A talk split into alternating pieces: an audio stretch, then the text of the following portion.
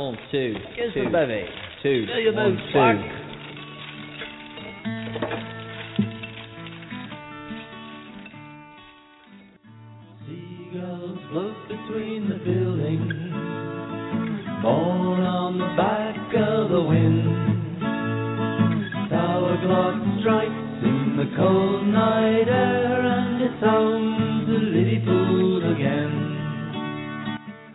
Welcome to the John Lennon Hour with Jude Southerland Kessler, author of the John Lennon series. Volume 1, Should Have Been There. Volume 2, Shivering Inside. And Volume 3, She Loves You. Purchase your copy of the John Lennon series at johnlennonseries.com. Welcome, Beatles fans. This is the John Lennon Hour. Tower clock strikes in the cold night air, and it's onward At Quarry Bank High School in Liverpool, as the bell rang to signal the lunch break at the end of the morning lessons, the teacher promptly closed the book he'd been using with Form 4C, and with a cursory nod of his head in the direction of the classroom door, he dismissed the class. Four boys who'd been sitting together at the back of the room were among the first out of the door, heading directly for the bicycle sheds. Quickly locating their bikes among the hundreds in the racks, they unlocked them, leapt into the saddle, and pedaled furiously out through the main school gates and down Hart Hill Road. It was a cool, sunny day in April 1956, the first day back at school after the two weeks holiday for Easter. These four boys flying down the hill were John Lennon, aged 15, his friend and inseparable companion, Pete Shotton, age 14, my best friend, Don Beatty, and me, Michael Hill, both age 15. While we'd been friends for years, John and I had known each other longer than we'd known the other two. In fact, we'd attended primary school together from the age of five before going on to the same grammar school when we were 11. According to the school rules at Quarry Bank, we were supposed to remain in school during the lunch break and eat the hot meal provided in the canteen for which our families gave us the weekly payment, five shillings or so every Monday morning. But instead of being well behaved students who obeyed the school rules, the four of us got into the habit of leaving school at lunchtime and cycling down to my house, about a mile away. My mother had returned to full time work. She was the manageress of a ladies' fashion shop in downtown Liverpool when I was 10 or 11 years old, so my house was free of parents on weekdays for the whole time I was at grammar school. This and the fact that we lived not far from Quarry Bank and not much further from John's house made it a convenient place for us to meet at lunchtime during term and any time during school holidays. During our fourth and fifth years at Quarry Bank, 1955 through 1957, it became a regular routine. We spent lunchtimes together at my house on most school days.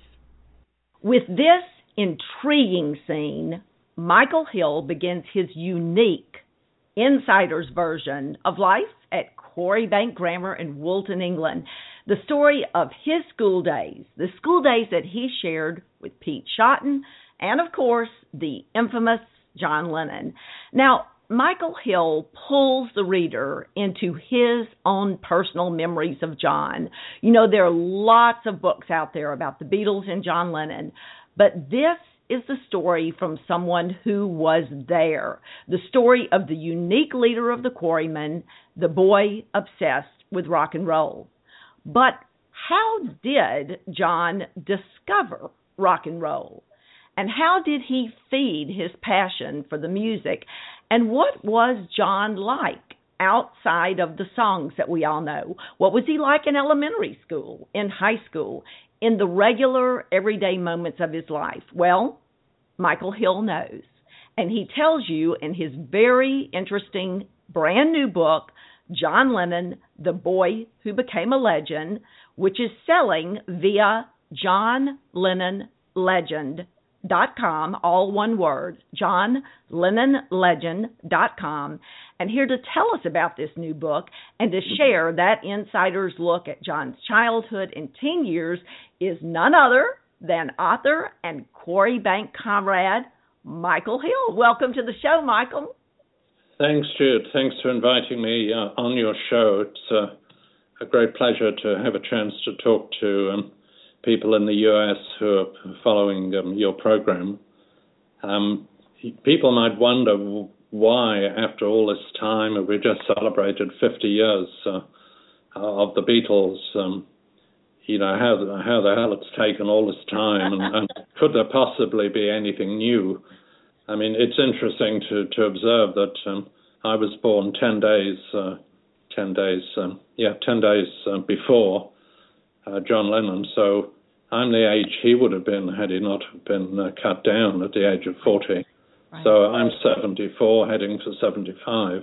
So I've been retired about 10 years. It's only in retirement that I really decided to tackle this project, and I wanted it really as a tribute to John because there's been a, you know, I read somewhere that there've been more books written about John Lennon than any other person who'd lived in the 20th century. In other words, more than written about Winston Churchill or, or famous people like that. Right. Certainly, there've been a hell of a lot of books, and um, some very good books, but in amongst them there, there are inaccuracies, and the problem is they got in early some of the earlier books and they were picked up by the later books, and um, you know, a bit like the childhood party game, uh, and you pass the story around the room, uh, right. it gets distorted. So there's a lot of inaccuracies. So I wanted to go to great trouble to make sure that what I put in the book was accurate, mm-hmm. and also to um, draw on my memories. Uh, looking back on John, um, I can only say that he greatly enriched uh, my experience of growing up, particularly my teenage years. Um, and we, we literally laughed our way through senior school. like he, he, kept on laughing for five years. Uh, after three and a half, I pulled up, and I guess we started to go our separate ways at that point because I then worked for a year and a half to do what I should have been doing for five years. And, but he kept on going right to the end and left um, school the boy least likely to succeed. Well, that's true. How, how, wrong can you be? that, yeah, that's very true. well, he was fun to be with, and um, I hadn't realized until much more recently, in fact, only when that famous, uh, what I call the boys on the beach uh, photograph, the photograph of John Lennon's ten, with 10, 11 year old boys uh, in the bathing costumes taken by a, a school teacher in innocent days. If you took a photo like that these days, probably locked the teacher up. But That's true. these, were, these were more innocent days and quite um, quite harmless. We were on a school camp, but it was only when that photograph was published and it um, it, it hit the British uh, newspapers. That really brought everything back to life for me because uh, John Lennon was standing next to uh, Jimmy Tarbuck, yep. who's a high-profile comedian uh, in the UK, and and standing just behind them was Ivan Vaughan, yep. who five years after the photograph was taken was the boy uh, at at a different school because we were at primary school. Uh, he was the one who brought uh, Paul McCartney and introduced him to John Lennon. And standing next to Ivan was me, the tall boy with a big grin. That's right. And um, you know, who would know what was going to happen five years later? Because five years later, that we really came to. Um, uh, I came to play a role that I hadn't envisaged uh, in John Lennon's life. So not only did he um, enrich my life, um, but I think looking back and by his own admission, uh, I had a, a, very pivotal role to play yeah. in his life. Yeah, you did. And it's so interesting because, as you said, this is information that hasn't been released before. I spent 20 years doing the research for Volume 1 in the John Lennon series, and at the time that I did that research, beginning in 1986, your story wasn't widely available. I knew about you, of course, through Lennon, Ray Coleman's book, but did not know how pivotal a role you played until I read your book. So for the people who are listening out there, this is information that hasn't been regurgitated a thousand times. This is brand new John Lennon information, stories you haven't heard until you're sick of them. This is some new territory. So you definitely want to get this book, and we'll give you an example of some of the things that you haven't heard before because. Michael, you didn't just go to high school with John, you actually went to Dovedale Primary with him. Tell us a little bit about John in those days back at Dovedale Primary. What are some of the very early memories that you have of him?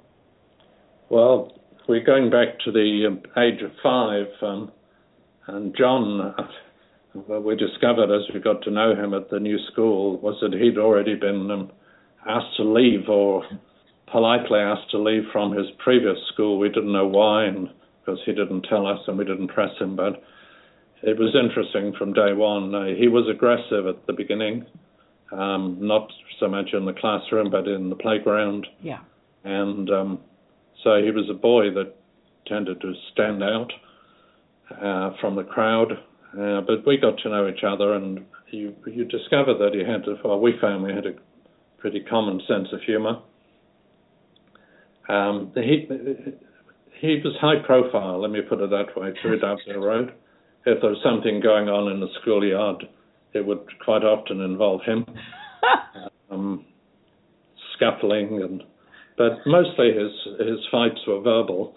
We came to recognize early on that he had a good command of uh, the English language, and we realized looking back that that's because of uh, he was reading reading ahead of his uh, years, mm-hmm. and um, so a lot of his um, um, confrontations, if you like, in the schoolyard were handled with words rather than with his fists. Right.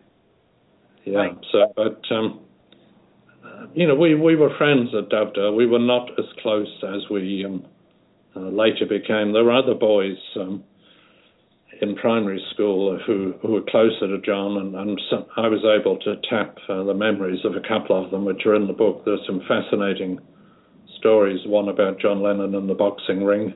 Yeah.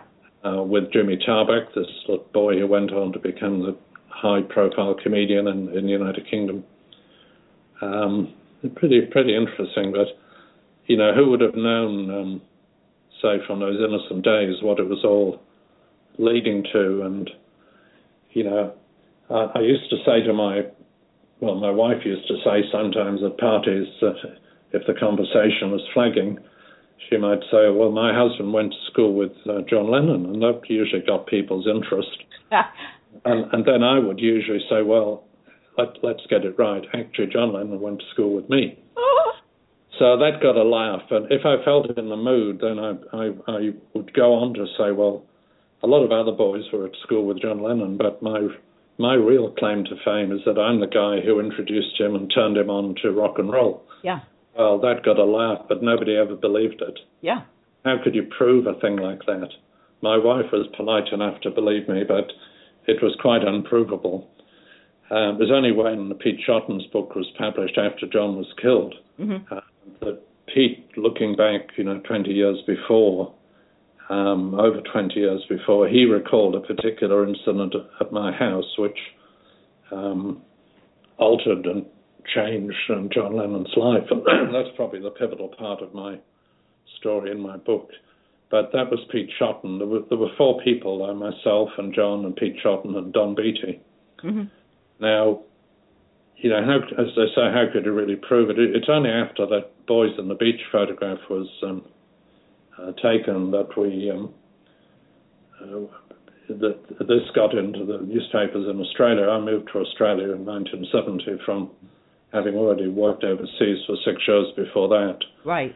And um, it was in the, the, it was in the book uh, Albert Goldman's book, which mm-hmm. is not um, not liked by a lot of John Lennon fans, um, The Lives of John Lennon. In in that book, though, and this was brought to my attention by somebody in Australia who had a who was on a community radio program two hours every every week called Let It Be Beatles. So I did an interview for them, mm-hmm. and I told him that about the about the um, you know, turning John Lennon onto rock and roll. And he said, We had a big library, we'll, we'll look that up. So he found Goldman's book, and Goldman had an interview uh, printed in his book with John Lennon himself. Mm-hmm. It was John Lennon confirming and even remembering the color of the record label. so John Lennon describes exactly that particular moment, you know, and I only discovered that years after he'd been killed. So that kind of brought it all back to life for me. But anyway, that's a long way from your question. Dovedale Road. Um, John wasn't all, you know, riot and uh, larking around at Dovedale Road. He did quieten down, and um, you know, I, I, ended up as head boy of one of the school houses. Uh, mm-hmm. John Lennon, we both passed the examination that you needed to pass to go on to grammar school, and uh, so you know, we we both ended up with, um, you know, quite quite uh, good behaviour reports as we left Dovedale. And getting to Corrigan, well, that was another story. Yeah. Well, you know, you mentioned talking about Albert Goldman. He um Albert reported so many things factually that other authors missed. And he found out things and he found interviews and facts and data that other authors didn't uncover. I think the only complaint that people had with Albert was that he would see the color gray and see it as rat gray instead of dove gray.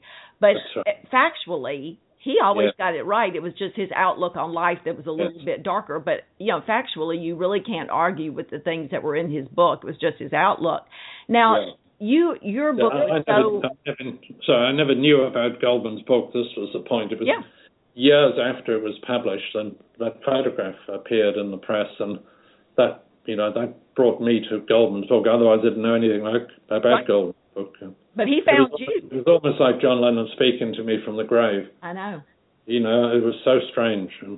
It's a, it is amazing. It's really amazing. Well, you were one of the very few people who actually saw or had an encounter with Mimi Smith firsthand. Lots of people report about Julia. Very few people say anything about Mimi. What were your memories of her? Well, virtually nil. Uh, it's a bit like Paul McCartney. I read somewhere he said I, I didn't know Mimi. You know, I was right. just a, just a little kid. Um, my recollection that I mentioned in the book, uh, the very early days of Dovedale, was just. Uh, I mean, you've got to think that this is a memory from from a boy who was five or six years old. It's right. a child's memory. These were the days when the mothers came and collected us from school. We had railings all the way around, metal railings around the school. The, the, the women, they were all women. There were no men in those days. Okay, no fathers came, always mothers. Right. Or in, in Mimi's case, the auntie. Mm-hmm. And that's the only re- recollection I, I had of seeing her, not even talking to her. And that she stood out as, as somebody. She was older. She would have been about 10 years older than the average age. Um, by the time she took over the de facto adoption, uh, never, never a legal adoption, but the de facto adoption of John, and she got married late, uh, so she was well into her 40s, and you know, with a five-year-old, um, not unusual these days, but it was in those days where most women had children um, in the in their early 20s. And the only other recollection I had of Mimi was a very rare occasion. I, I can only remember once going to and, and ringing the doorbell, and Mimi uh, not admitting me into the house, but John coming to the door. John didn't want to entertain people uh, at his house. I think he was glad of the opportunity to get out. Mm-hmm. Probably the one that went in there more than anybody else would have been Pete Shotton, who only lived around the corner. Uh, John was countless times in my house um, but if I went to his house, he would come out and we'd go and play somewhere in the neighborhood. So I really can't uh, add anything to Mimi um, that hasn't already been. Well, you did. You added something that no one's ever said before because the concept of her coming to pick him up at school yes. has never been mentioned yes. before. So, John, John was, he lived quite a distance away from the school. He was much nearer to the one from which he was asked, well, which he was expelled. Yeah. Um, my house, where I was born and grew, and grew up, and where John came later on to listen to my music, and uh, when we were age 14 and 15, that, that was at the other end of Dovedale Road, where the, the school was Dovedale Road. Right. But John had John had about a quarter of an hour walk. Then he had um, uh, probably about 20 minutes um, on a on a tram, or what you'd call a trolley. Mm-hmm trolley car to get home. So it would have taken him probably 45 minutes um, Right. to, to an hour to get home, where I would have been home in 10 minutes. Sure, sure. But nevertheless, your house was very, very similar to his. You said that the two were very much alike. Um, and you point out that these were hardly the working class hero homes that John sings No, about. no. Tell us, tell us about the your two houses. Okay, well, of, of the two, um, John's would have been uh, a, a somewhat higher standard, slightly larger. They were both semi-detached. Um, now, semi-detached houses uh, always were built with uh, with gardens, um, so there's two houses with a division. So with their, sep- they're separate houses, but they're joined like Siamese twins. Um, Right. now, a lot of other houses uh, are, are terraced houses. If you look, for example, where um, um, the Ring of Star was, that, that was very much a poor uh, district of the city, and the houses were all in a row, a terrace. There were no um, no gardens in the front and no gardens at the back. We both had long gardens at the back, which meant that the houses you were fairly close to the house next door, but the ones behind were way big, way back because you had two long gardens. Right. Um, a lot of those houses were owned. Some of them were, were rented. Um, I think um, John's house they rented at the beginning and then bought it. Mhm. The same with uh, same with my house. Um, the the neighbourhoods were and still are um, pretty pretty good neighbourhoods. So Lovely. Liverpool had a lot of rough neighbourhoods. Some of the worst ones were destroyed in the wartime bombing, and people were moved out to the outer suburbs like Speke, um, which is where Paul McCartney was living, and they were a lot of new um, housing estate estates were built. So these were houses that belonged to the um, local government, and uh, they were let at subsidised rents to poorer people. Right. And the, the school itself, uh, Quarry Bank, was set in an even more um, next next to Calderstones Park. Beautiful. The houses up there were even more, even more, uh, even bigger, and um, quite a quite a wealthy neighbourhood Yeah. in those days, and still uh, still in these days. Um, where um, uh, Jimmy Tarbuck again, where he lived, he lived in Queens Drive, just round the corner from Dovedale Road, a big house, much bigger than John's and mine. And Brian too. Brian Epstein. in- Oh, Brian, as well. absolutely. Yes, that's right. So we were certainly, and, and there, another telling thing in Liverpool was the accent. The poorer parts of the city, uh, this, they'll talk like that, you know. They talk through, oh, see, all right there. I like it. John never spoke like that. We, we, I mean, we probably had a twang. Uh, I remember when I phoned my mother from Australia one time and hadn't spoken to her for some years, and I picked up a slight, you know, I could tell she was from Liverpool. Not a strong accent, but a little bit of intonation. But John, uh, I mean, when he, we, so we didn't really have it at school, but when he um, started hearing him on the radio before I moved away from England, and he was starting to get famous. He was being interviewed, and then he was talking, you know, with an accent like that, which really was um, put on. But I think it would have been put on because of the places where the where the group was playing. They were often playing in very rough places, and if, if you stood out as being somebody who wasn't from that neighbourhood, um, you're quite likely to get roughed up. yeah. Yeah. It was a bit of a defensive mechanism. Yeah. Also, I think it appealed to his sense of humour too. He had a great sense of humour, He did. you know, to uh, to do that. Um, the book that his first wife, and just not rec- uh, quite recently died, but I think she wrote two books. But the the, fir- the first book she wrote, I read that, and it was just amazing because she she was getting to know John, if I'm correct, when he was about nineteen Mhm. Around about that time, and we really parted company when I was when we were about seventeen or eighteen. Yeah. Probably the last time he came to a party at my house, he would have been eighteen. But reading her book, and it was amazing, and it was so accurate because this is exactly the John Lennon I knew. Right. I mean, he's the same guy. It's just like he'd moved from me to her in terms of friendship. Yeah. And she made the point in that book that he didn't have a Liverpool accent. No, not at all. And in fact, Mimi said, "John, you're not a little scouser. Or why are you talking like that?" And right. he rubbed his fingers together to indicate for money. You know, it's the Yes. people expect it, and that's why I'm doing it for money.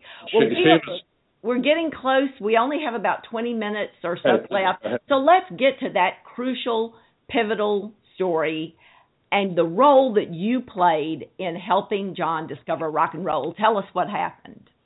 Yes, this is really the, it's really what you can think of as the missing link. Um, um, not not that long ago, we had a, a, a film that most of your listeners would have seen, or many of them would have seen, called Nowhere Boy, Right.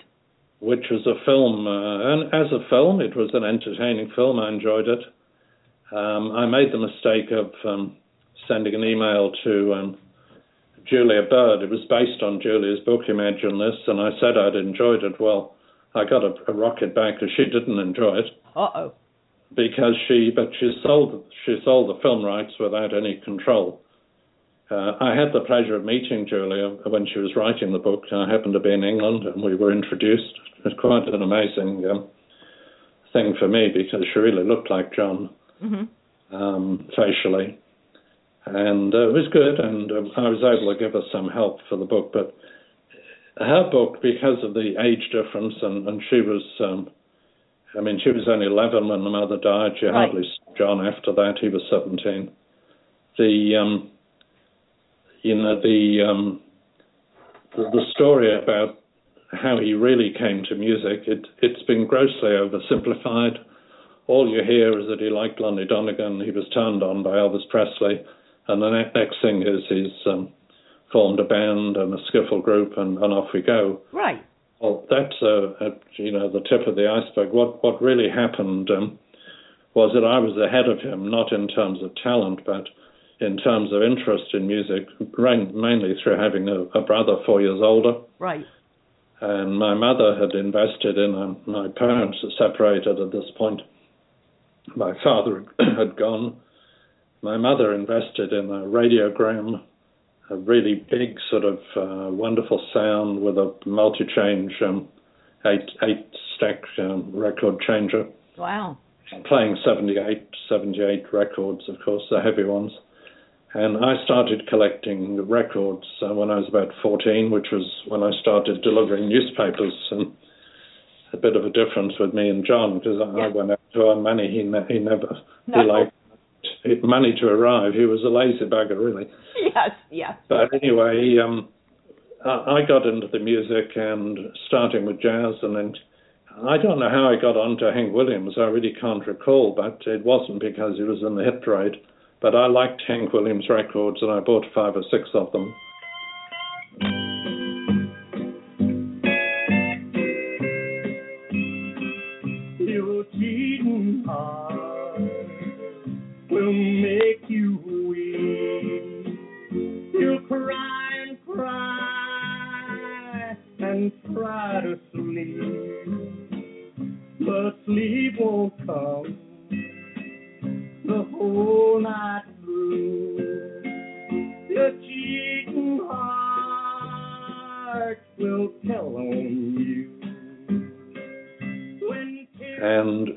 Gradually, as I got to know John better, really when we ended up in the same class, uh, and he was demoted at the end of the second year at high school, and he and Pete Shotton came down together. And uh, Pete was funny. Um, in his book, he said, you know, they went from grade uh, two down to grade three, and if it had been a grade four, they would have gone to the bottom of that. But Yeah. three was as low as they could Right. go Right.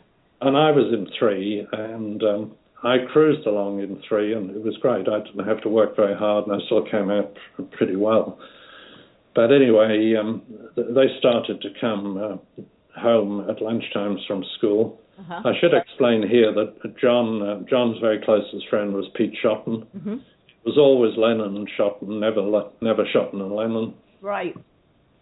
And so, and I don't ever remember being with John Lennon. I was with him countless times. I don't ever remember being with him on his own.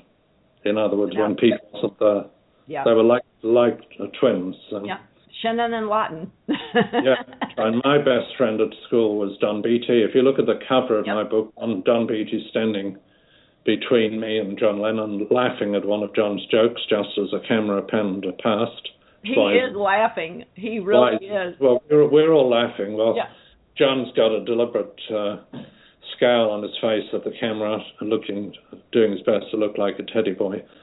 but um, mostly the music sessions, they, they nearly always were the four of us, except in school holidays when John and Pete would turn up uh, on their own. On them. They used to cycle, cycle round and just arrive at the house. So they started to listen to my record collection, which was initially jazz and then um, folk music and what I call folk country and western, and then coming into Lonnie Donegan and, uh, and pop music. So we had, um, you know, uh, Frankie Laine and, mm-hmm. and Johnnie Ray and those sort of uh, top 20 singers at the time. And John was interesting looking back because at the beginning he was quite reserved. He sit and listen and, and enjoyed it, but didn't really join in. I loved to sing, and I loved to sing to the Hank Williams um, records. And he came to like the, I think, records that told a story, uh-huh. which folk music tends to do. Sure. And I think Hank, Hank Williams wrote a lot of his own, um, a lot of his own material. But anyway, um, they were very good words. Some of them were quite indecipherable. In those days, you couldn't um, go as you can now onto Google and just get the uh, the lyrics of songs. We, sure. There was no way to do that. We we had to just play the record over and over and over and try and work out. And some of the Creole things that are on um, a lot on on the Hank Williams records are quite indecipherable even now because yeah. they're not proper words. And, right. But anyway, uh, I mean, th- this really had an influence on John. One record that I bought, and it, it, it was not all that well known, it was by Mitchell Torok and the Louisiana Hayride. Oh, yeah. Uh, amazing. And this was called Caribbean. And very, very good words. Um, you know, I'm sorry, what was it? I'm sorry, Chris, to talk about you like this, but you were 500 years too soon. I put some of the lyrics in my book, but I was told I couldn't because I'd have to pay a whole lot of royalties so, right. to do that. So it's a pity because the, the lyrics were quite relevant. Now, John had a great command of words, and I, I go into a lot of this, his humour and how he played with words and turned them around. Um, you know, I'm, I'm thinking of a song like uh, "I Saw Her Standing There." You know, I'll I'll never dance with another. When I saw her standing there, and we used to we used to dance dance to that, you know, that that particular record. Sure. A bit later on, and we used to sing it a tribute to John. I'll never dance with your mother.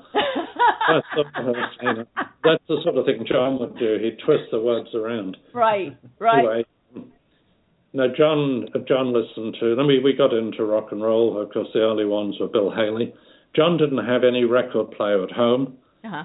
Uh, he saw his mother a little bit, but it was just just as at a period when he's just starting to get to know his mother and to visit her more regularly. Mm-hmm.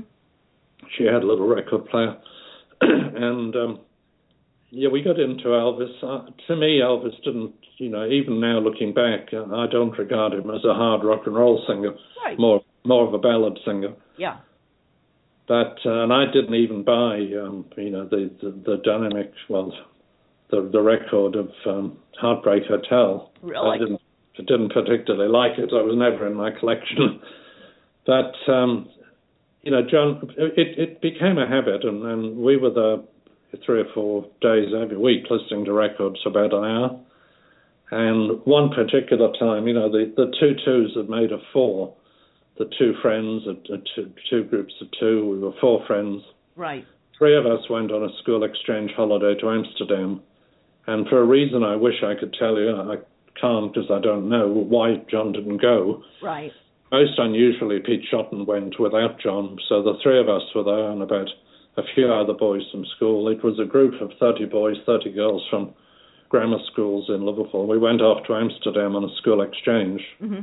And we stayed with Dutch uh, children. We were paired off and stayed in their homes. And they came back to us in the summer. We went there at Easter. Right. And I bought a record. I, I, I was lucky with my Dutch friend, and we, we, we did a few things together. And we went to a record shop, and I discovered this record, which had just come out about two days before. It had literally just been published. And it was uh, released on Ronnex Records, which was um, a label out of uh, Belgium, I think. and the record hadn't wasn't released in England, wasn't released for about another maybe another year or so. Mm-hmm. This was Little Richard, Long Tall Sally, which to me was you know right what I call in your face rock and roll, like wham, wham, wham, wham. That's right. Just amazing. so I bought this record. Oh God, I've got to wait till John Lennon hears this. I, I took it back, and it's funny because I I must have planned it as to make an impact because I, I didn't tell the other two that were with me, so they didn't know about it either. And I packed it in my suitcase, and we went back uh, to Liverpool and a few more days holiday. We went back to school, and um, the first day when they came to me after that, um, I played this record John without telling what it was, uh-huh.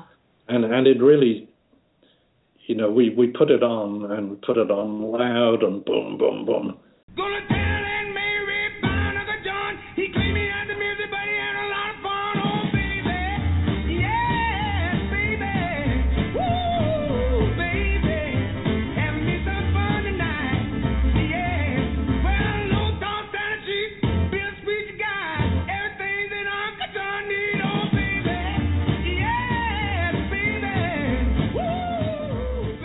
And then we all looked at him to see what he's going to say because he sat there in silence. And he was speechless, which was so unusual. That's why Pete Shotton remembered it all these years later. Uh-huh. To get John Lennon speechless was quite quite remarkable. said nothing, and Pete Shotton made a comment, and then we played the other side, and the other side was slipping and sliding. Oh yeah, one of his favorites. And I I found it anyway. That that really, John, by his own admission, that he could think of nothing after that, and, and he used to. He said in his interview that he he was dreaming, almost having nightmares, that he had Elvis with the record label was blue, and he had Little Richard and the record label was yellow, and it was like the blue versus the yellow, and it was like a conflict. How could he love both of them? Yeah. but it was within a, a few weeks of that that he went out and got his first guitar. Yeah.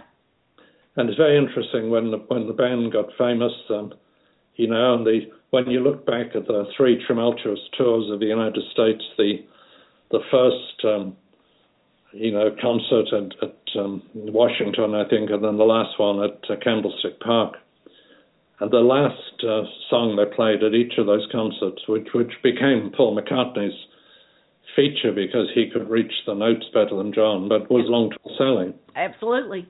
And years later, the very, very last ever performance by John Lennon, when he did three songs, and the very last one, he had all the songs in the world to choose from. And the very, very last one turned out to be his last ever public performance um, was Slippin' and a Slidin'. That's right. And uh, to me, that, that was like 10 years later, and uh, that almost completed the loop of his um, career. It did. It really yeah. did. And you think about the yellow and the blue, to my my lounge room. yeah, yeah. I felt my old house should have a blue plaque on the wall, you know, a bit like Mendips. But, uh, it should. Yeah. Really. There's a photograph in the in the book of the of the house from the back from the back room where we used to gather. Yeah, but they're, they're good memories. Good memories. Yeah.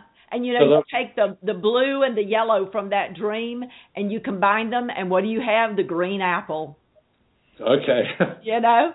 Oh, that's it. And his color is yeah. Sergeant Pepper color, green. That's true. That's right. that's I love right. it. Well, you tell so many stories that the birthday parties, you tell of two specific birthday parties that John yeah. went to. And we won't tell people because we want them to buy this book. But those stories, I was laughing uproariously at those two stories the the amazing story that you tell about what happened in the winter in your homes could not believe that. That was mind-boggling.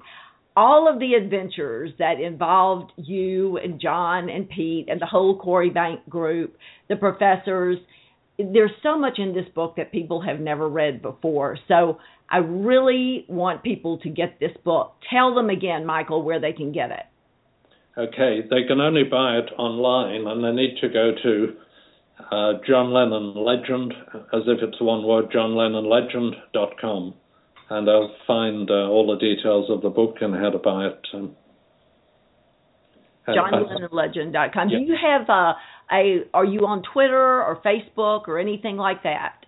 Well, I am on Facebook, and there's also an email address in the book if people want to contact me. But there is a I'm on Facebook, and there's a Facebook page for the book as well.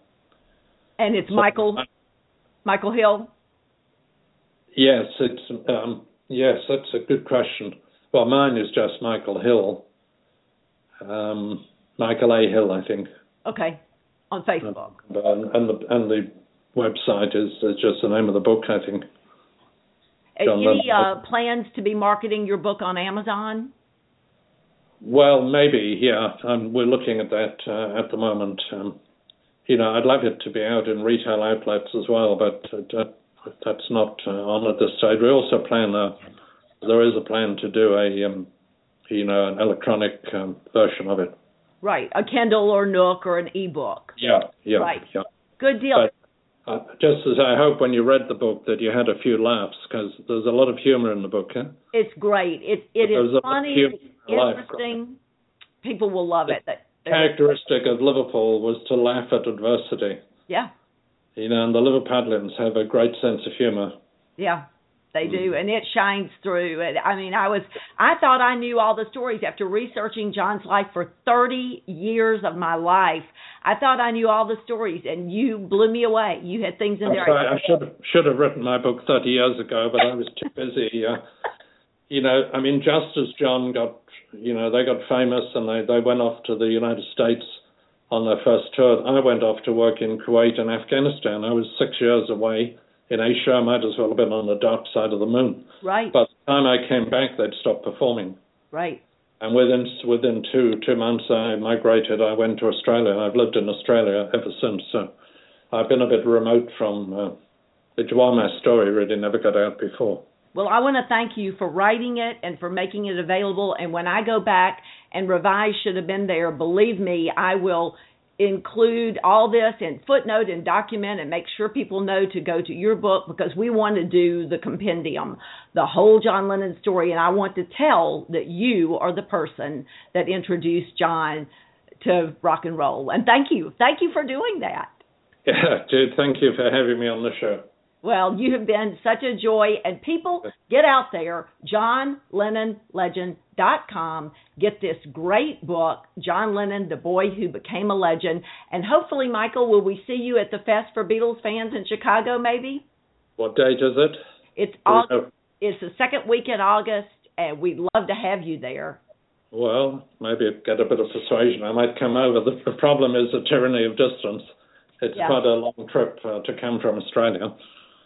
Is but? Uh, I, I could be tempted. Send me oh, send me send me an email and do do a sales job. I will. I will do that. We'll get Mark and Carol Lapidus working I, on getting I, you. I've some... never been. I've never been to Chicago. It's on my bucket list. Oh, it's great, and we would so love to have people would adore getting to talk to you. So, thank right. you very much for joining us tonight, and all of our listeners. Go out and get that book, and until next week, ta and shine on.